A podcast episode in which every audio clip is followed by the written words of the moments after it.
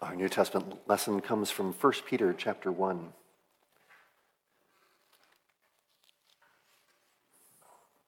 Hear the word of the Lord from 1 Peter chapter 1.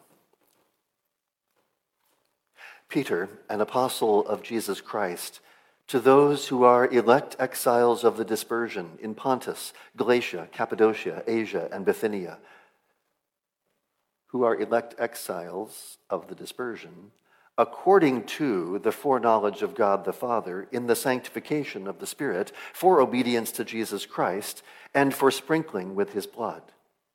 May grace and peace be multiplied to you. Blessed be the God and Father of our Lord Jesus Christ. According to his great mercy, he has caused us to be born again to a living hope through the resurrection of Jesus Christ from the dead to an inheritance that is imperishable, undefiled, and unfading, kept in heaven for you, who by God's power are being guarded through faith for a salvation ready to be revealed in the last time. In this you rejoice, though now for a little while, if necessary, you have been grieved by various trials, so that the tested genuineness of your faith, more precious than gold that perishes, though it is tested by fire, may be found to result in praise and glory and honor at the revelation of Jesus Christ. Though you have not seen him, you love him. Though you do not now see him, you believe in him and rejoice with joy that is inexpressible and filled with glory, obtaining the outcome of your faith, the salvation of your souls. Concerning this salvation, the prophets who prophesied about the grace that was to be yours searched and inquired carefully, inquiring what person or time the Spirit of Christ in them was indicating when he predicted the sufferings of Christ and the subsequent glories. It was revealed to them that they were serving not themselves, but you, in the things that have now been announced to you through those who preach the good news to you by the Holy Spirit sent from heaven, things into which angels long to look. Therefore, preparing your minds for action and being sober minded, set your hope fully on the grace that will be brought to you at the revelation of Jesus Christ. As obedient children, do not be conformed to the passions of your former ignorance, but as he who called you is holy, you also be holy in all your conduct, since it is written, You shall be holy, for I am holy. And if you call on him as Father, who judges impartially according to each one's deeds, Conduct yourselves with fear throughout the time of your exile, knowing that you were ransomed from the futile ways inherited from your forefathers, not with perishable things such as silver or gold, but with the precious blood of Christ, like that of a lamb without blemish or spot. He was foreknown before the foundation of the world, but was made manifest in the last times for the sake of you, who through him are believers in God, who raised him from the dead and gave him glory, so that your faith and hope are in God having purified your souls by your obedience to the truth for a sincere brotherly love, love one another earnestly from a pure heart, since you have been born again, not of perishable seed, but of imperishable, through the living and abiding Word of God. For all flesh is like grass, and all its glory like the flower of the grass. The grass withers and the flower falls, but the word of the Lord remains forever. And this word is the good news that was preached to you. This is the word of the Lord. Paul here is piggybacking off of the end of Psalm 39 in speaking of us as elect exiles of the dispersion. We are elect, chosen by God, and yet we are exiles. We're, we're citizens of the heavenly Jerusalem who yet live here in exile in this age. And we are of the dispersion. We are dispersed throughout this present age. We do not call one city on earth our home, but we are his people scattered throughout the, the nations of this age. But Peter has more to say about what it means to be elect exiles. Indeed, verses 1 and 2 give us a Trinitarian structure of what it means to be elect exiles. We are elect exiles according to the foreknowledge of God the Father. There is nothing accidental, there is nothing mistaken about where God has you. What God has done, what He is doing in where you are, is part of His purpose for you and in you. And we are elect exiles in, in, the, in the sanctification of the Spirit. The Holy Spirit is setting us apart, making us holy, as the passage goes on to say, be holy as I am holy. This is what the Spirit is doing in us, is making us more and more holy as we are, as He is drawing near, drawing us near to God. And then we are elect exiles for obedience to Jesus Christ and for sprinkling with His blood. So notice God the Father chose us God the Son sprinkles us with his blood that we might be his, and God the Holy Spirit sanctifies us, makes us holy, so that we might live as elect exiles. Now, it's not all that important that you sort of dig deep into trying to understand the doctrine of the Trinity. What is crucial is that you know and love the triune God that you know Him, Father, Son, and Holy Spirit, that you love Him as Father, Son, and Holy Spirit. And this theme of being God's elect exiles is also found in our psalm, in Psalm 39.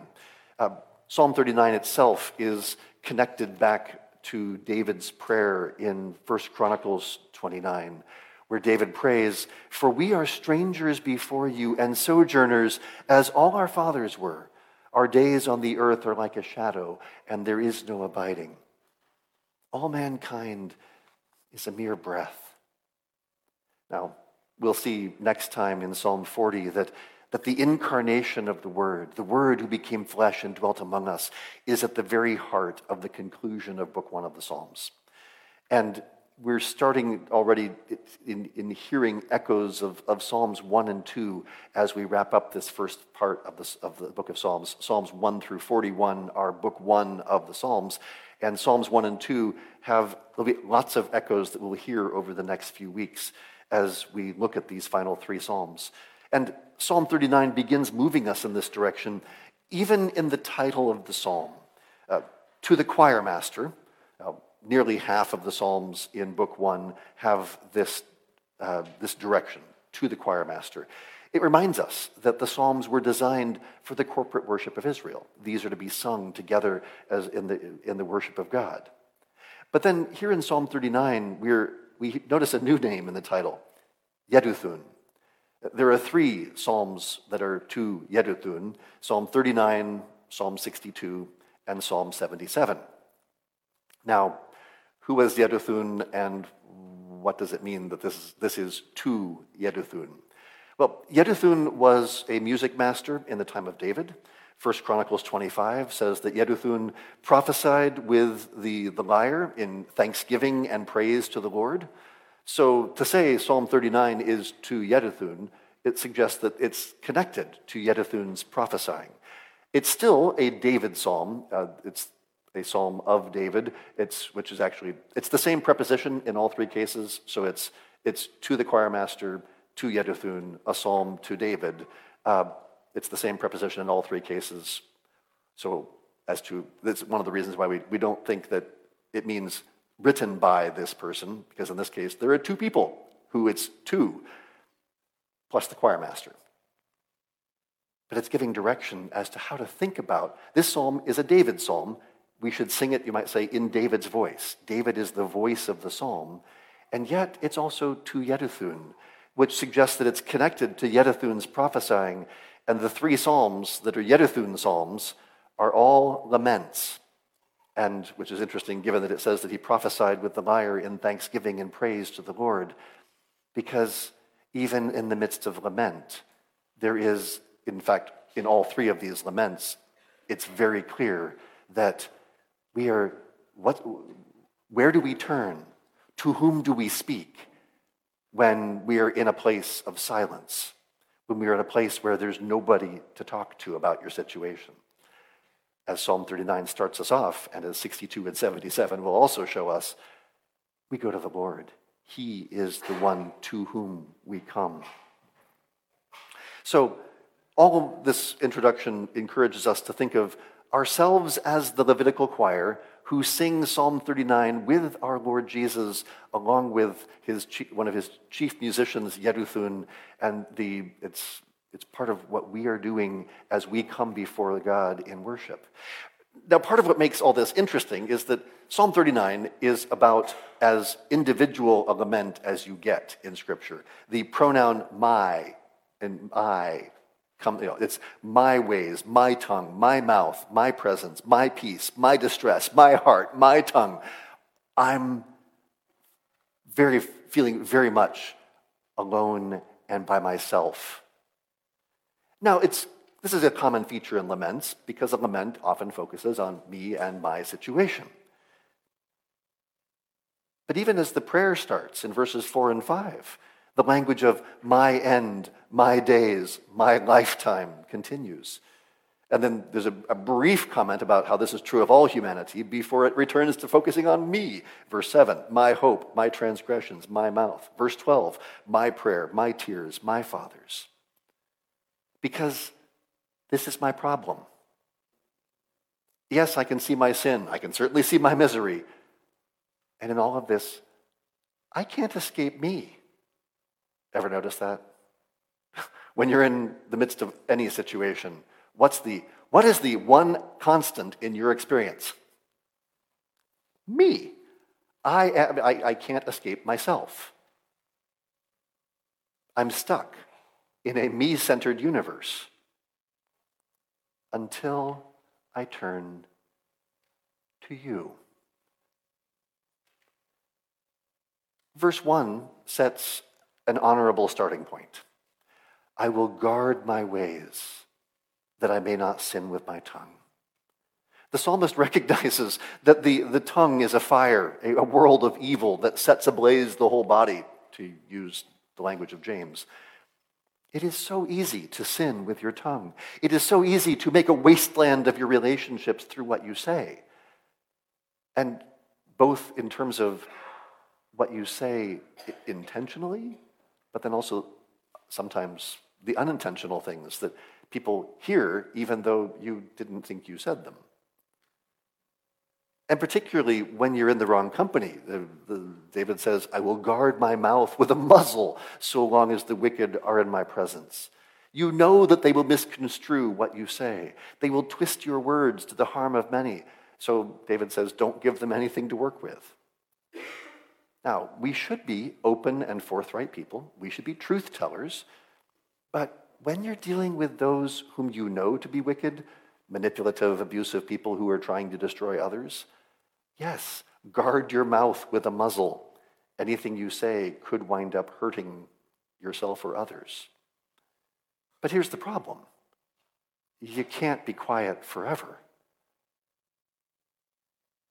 What do you do as, your, as the fire burns within you? David says his distress got worse. I was mute and silent.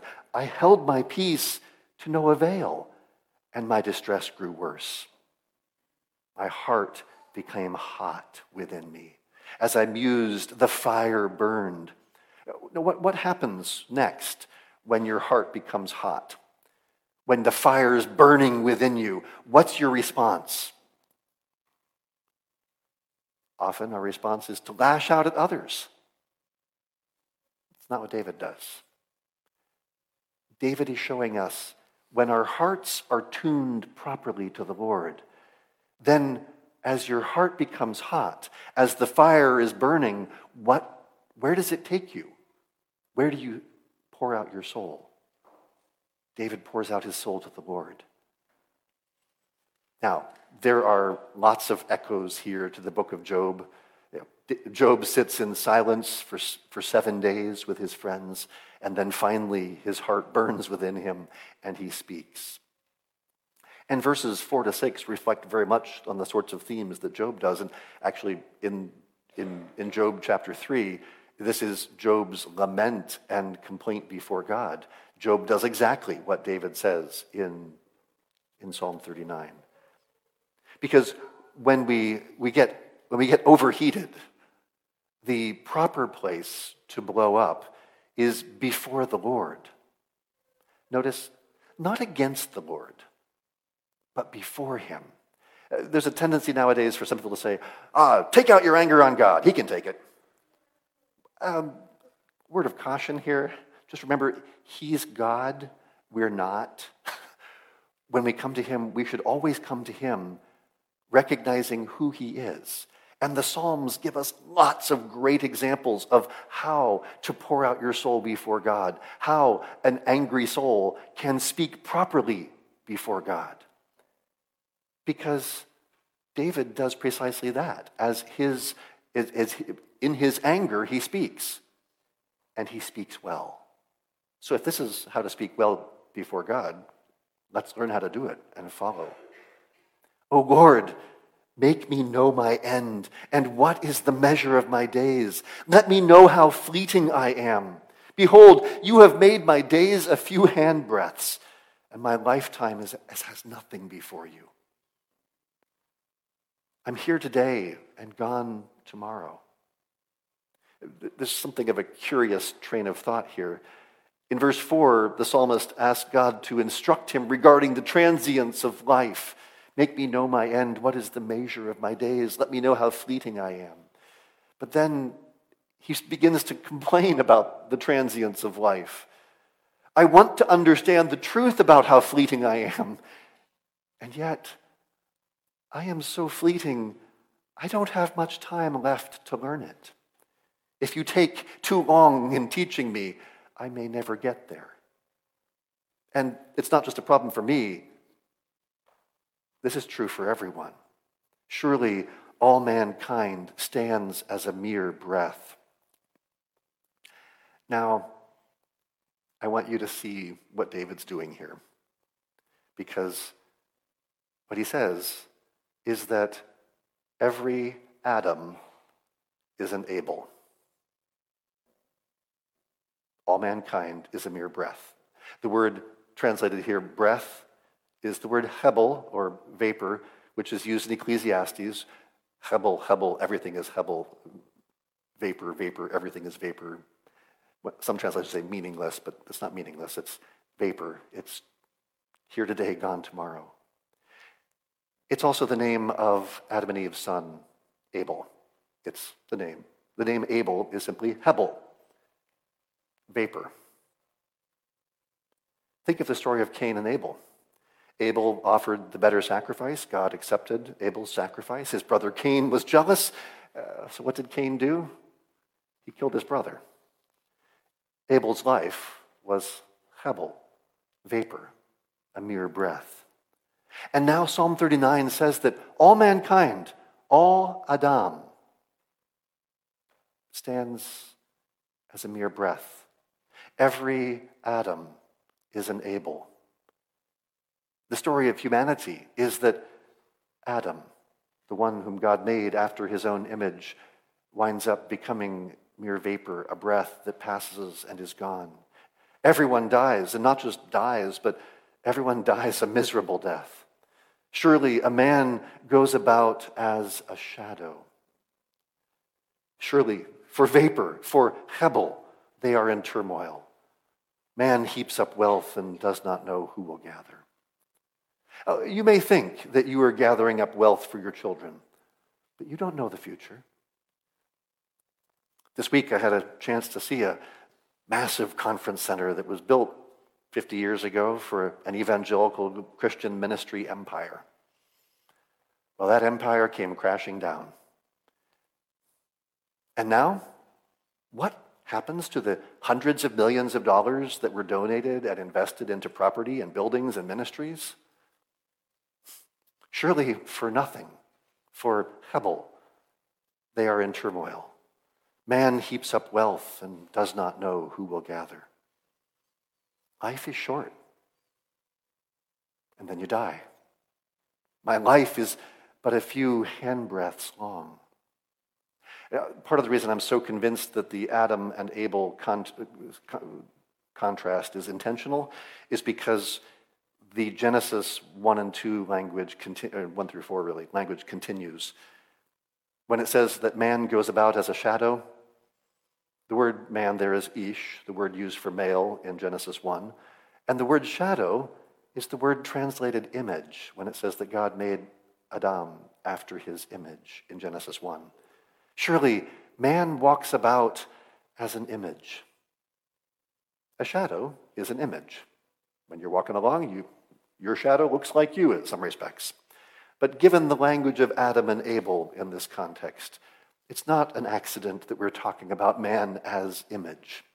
Because the image here is a darkened and clouded image, truly a shadow of his former self.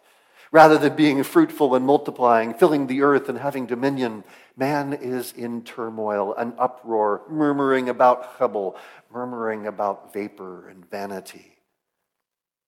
We raise a fuss about what? What is all the fuss about? Vapor. What are you striving for? And this is the turning point in Psalm 39 in verse 7. And now, O Lord, for what do I wait? My hope is in you. In verses 7 through 11, we see my hope as well as my transgressions. And then we see your hand and your discipline. Finally, all of the me, me, me language is interrupted by you as you now speak. My hope is in you. How are you going to get out of your mess? No, no, no. My hope is in you. Wait, I know. I got a great idea. No, no, my hope is in you. Well, if I just do this, if I just try that, if I, here, I got the great thing. I know what to say. No, my hope is in you. When, when will that get through our thick skulls? My hope is in the Lord. I can't fix this. It, it's why verse 8 is so important to the song. Deliver me from all my transgressions. Do not make me the scorn of the fool. Notice that the central part of my problem is me. Oh, sure, the scorn of the fool is a very real thing, and please don't make me the scorn of the fool. But if you deliver me from my transgressions, then I can endure anything. Now, we've been seeing pretty consistently in this part of the Psalter that David's point is that if I am rightly related to God, what can man do to me? This is part of why we have a prayer of confession every week. It's why we need to confess our sins to God every day, because my hope is in you, O Lord. And because of this, David goes back to silence. I am mute. I do not open my mouth for it is you who have done it. Why am I silent? Because you have acted. My situation, this really hard place where I am right now, is your doing. You, my God, who tenderly loves your own, you have laid upon me this suffering. And if you have done it, then it must be designed not for my destruction, but for my salvation.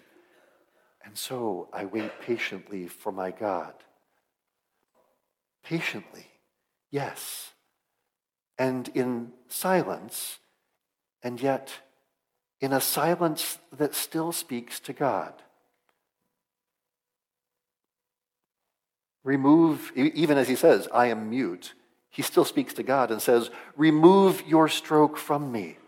I am spent by the hostility of your hand. Yeah, the hostility of God's hand toward his people, toward his own anointed one? Indeed.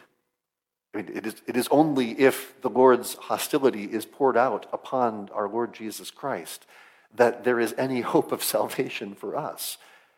And that is why we need to recognize that God, the hostility of God's hand toward us is not designed to destroy us, but is God's discipline that He is correcting us and showing us that our rebellion against Him, our sin, is not going to help anything. When you are going the wrong direction, indeed, God is against you. Because He doesn't want you to go that way. He loves you. He's like, no, don't go that way. That way leads to death. And that's David's point in verse 11. When you discipline a man with rebukes for sin, you consume like a moth what is dear to him. Surely all mankind is a mere breath, repeating that point. Let me just say this simply. When you make something more dear to you than God, then God gets jealous. The Lord our God is a jealous God, and his jealousy is a good thing. If your wife was flirting with all the guys, going out on dates with other men, and if you're not jealous about that, there's something very wrong with you. No, you shouldn't be saying, "Oh yes, dear." You know, this whole you know open marriage stuff that people do nowadays. Like, no, that's wrong. But when something, when some created thing becomes more dear to you than the one who made it, then God becomes jealous. And the next thing you know, that thing, that created thing, that thing that you love more than God, will be consumed like a moth consumes woolen cloth. One commentator put notes that verse 12 should remind us, uh, verse 11 here rather, should remind us of the moth about which Jesus made a pointed remark. In the same breath, he also referred to the remorseless corrosion affected by rust. Only if we take this in utter seriousness will we have a cure against the desperate urge to keep up with the Joneses and against other urges that tear us apart. Only the view of eternal life, stressed in the Gospels, can resolve the agony that prompted Augustine to conclude Restless are our souls until it finds its rest in you. Surely all mankind is a mere breath. Every Adam is an Abel. Sin, misery, and death, vapor and vanity is what characterizes us. That's why we need the blood that speaks a better word than the blood of righteous Abel. Hebrews 12 reminds us the blood of our Lord Jesus Christ cleanses us from sin because his blood is the blood of the new covenant, the, the blood that speaks a word of atonement and pardon. He is the one who brings us into the heavenly holy of holies, where we behold the glory of the Lord. And that is where the cry of the sojourner in verse 12 must be heard. Hear my prayer, O Lord, and give ear to my cry. Hold not your peace at my tears. In the midst of your suffering and affliction, in the midst of what you are going through, cry out to the Lord and tell him don't hold your peace. Don't sit there and do nothing. If, if we are moved by the tears of others, how much more the Lord God who created them? Hold not your peace at my tears. Truly, God has promised that He will wipe away every tear from our eyes. He will remember your tears. But notice again and again how the psalmist always brings his frustrations and complaints and laments to God in faith. For I am a sojourner with you, a guest like all my fathers. I am a sojourner with you. Jesus said to a Gentile, Truly, I have not found such faith in all Israel. It was true also of David. I mean, if anybody could claim to be at home with God, you would think it was David. After all, God promised Israel the land, and he gave them the inheritance. Sojourners are outsiders, foreigners. We are God's chosen people. But David says, I am a sojourner with you, a guest like all my fathers. David recognizes that I am not really at home in the land. I am only truly at home with my God. You are strangers, aliens, foreigners. And David says, Me too. It's not just that you know, we think of, ah, the Jews were the chosen people and Gentiles were the strangers, eh, foreigners. David says, No, I'm a sojourner too. This is why the Word had to become flesh and dwell among us. Because only when the Word sojourned with us could He join us to Himself, that we might become children of God. Only when the eternal Son of God joined Himself to our nature could our nature become partakers, as Peter will say in 2 Peter, of the divine nature. And so David cries out to God, Stop looking at me. Now, that's a strange way to put it. Look away from me, that I may smile again before I depart and am no more. We normally expect the psalmist to ask for the eyes of the Lord to be upon us. Isn't that, doesn't that mean something good happens when God looks at you? Stop looking at me. Your gaze pierces me to my soul. Your holy eyes that are too pure to look upon sin. And therefore, when you look at me, you are chastening me and correcting me and purifying me. I can't take it anymore. Please look away from me that I may smile again before I die. Ever been there? Ever had the moment when you're like, okay, God, I've, I've just had enough. I can't take this anymore. It's okay to say that, so long as you keep saying, My hope is in you. In Luke 5, Simon Peter will say, Lord, depart from me, for I am a sinful man.